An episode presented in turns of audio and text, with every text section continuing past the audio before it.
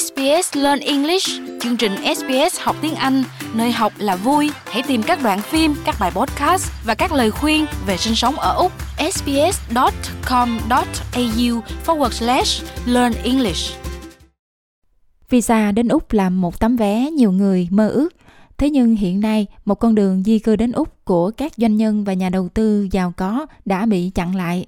Tổng trưởng nội vụ Claire Ronio đã cho ngừng việc nhận đơn mới cho chương trình đầu tư và đổi mới kinh doanh, còn được gọi là visa tấm vé vàng.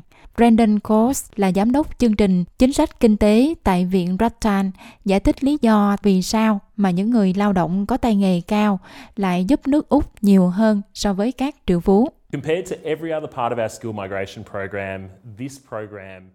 So với mọi phần khác trong chương trình di cư tay nghề cao của chúng tôi, chương trình này thu hút những di dân lớn tuổi, có tay nghề thấp hơn, những người có xu hướng đóng góp tương đối ít cho nước Úc. Họ khiến người nộp thuế Úc phải trả nhiều tiền hơn cho các dịch vụ và hỗ trợ của chính phủ so với việc họ phải đóng thuế trong suốt cuộc đời của họ. Và mỗi visa mà chúng tôi cung cấp thông qua chương trình này sẽ giảm bớt đi một visa mà chúng tôi cấp cho một người lao động trẻ có tay nghề, những người đã đóng góp hàng trăm ngàn đô la vào ngân sách chính phủ trong nhiều thập niên. Chris Johnson là một luật sư chuyên về visa lao động cho biết. Họ thực sự đang cố gắng thu hút những doanh nhân, các nhà đầu tư lớn và doanh nhân thành đạt. Đó là những gì họ hướng tới. Vì vậy, có những mục tiêu khác nhau trong chương trình này. Bạn có thể nhận thấy rất nhiều cuộc thảo luận thực sự tập trung chủ yếu vào cái mà họ gọi là visa vàng, là visa dành cho nhà đầu tư quan trọng có số tiền đầu tư lớn nhất vào đó. Điều đó thực sự chiếm số lượng nhỏ nhất của chương trình. Số lượng visa dạng này đã giảm dần từ mức khoảng 11.000 suất vào năm 2020 cho đến giữa năm 2022, xuống còn 5.000 suất trong năm tài chính 2022-2023 và chỉ còn 1.900 suất được lên kế hoạch cho năm tài chính hiện tại. Tổng trưởng di trú hồi tháng trước cho biết sẽ có sự thay đổi về vấn đề di trú sau những gì mà bà nói là chính phủ tiền nhiệm đã bỏ bê trong nhiều năm.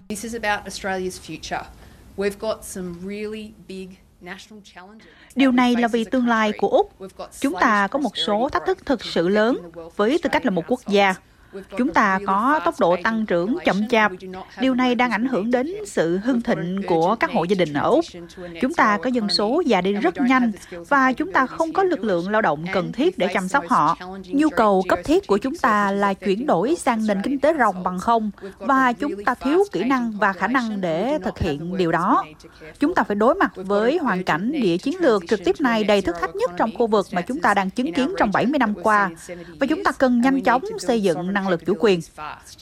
Bà O'Neill trong tuần này đã tuyên bố rằng trong nhiều năm qua, rõ ràng là loại visa này không mang lại những gì mà nền kinh tế nước Úc cần từ một hệ thống di trú.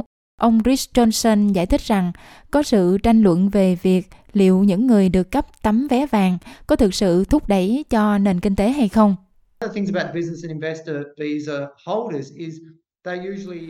Một điều về những người giữ visa kinh doanh và đầu tư là họ thường có một số lượng vốn đáng kể. Vì vậy, họ đến Úc, họ cho con vào trường tư, họ chi tiêu vào mọi thứ mà họ thường xuyên cần. Họ sẽ tiêu nhiều tiền hơn và thực hiện nhiều hoạt động hơn mức trung bình của người Úc. Vì vậy, một trong những lợi ích là họ sẽ tạo ra một chút kích thích cho nền kinh tế. Chính phủ liên bang hiện phải quyết định cách xử lý tồn động của khoảng 30.000 hồ sơ đã nhận. Abu Rishi là một nhà phân tích về di trú cho biết. Tôi nghĩ trước tiên, số lượng tồn động rất lớn, vì vậy thật sự không cần bất kỳ đơn mới nào. Và chính phủ sẽ không nhận thêm người nào nữa trong năm nay vì số lượng đơn đã nhận quá nhiều. Điều thứ hai là đã có những lo ngại về loại visa này, đặc biệt là phần nhà đầu tư, rằng họ đang biến nó thành visa hưu trí dành cho người giàu. Người giàu phần nhiều là lớn tuổi và điều đó không mang lại nhiều lợi ích cho đất nước Úc. Chính vì lý do đó mà chính phủ mong muốn thực hiện những thay đổi đối với loại visa này. Họ vẫn chưa công bố những thay đổi đó là gì. Họ vẫn đang xem xét điều đó.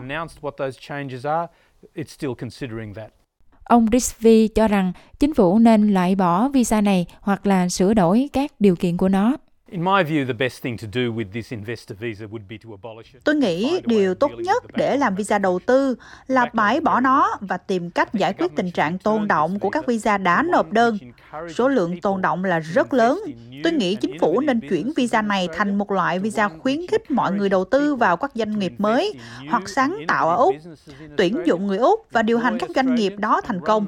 Họ là những người mà visa này nên nhắm tới đã có một đánh giá lớn cho thấy những người nhập cư có tay nghề cao, đóng góp nhiều hơn 300.000 đô la trong suốt cuộc đời của họ so với những người dùng tiền mua tấm vé vàng vào Úc.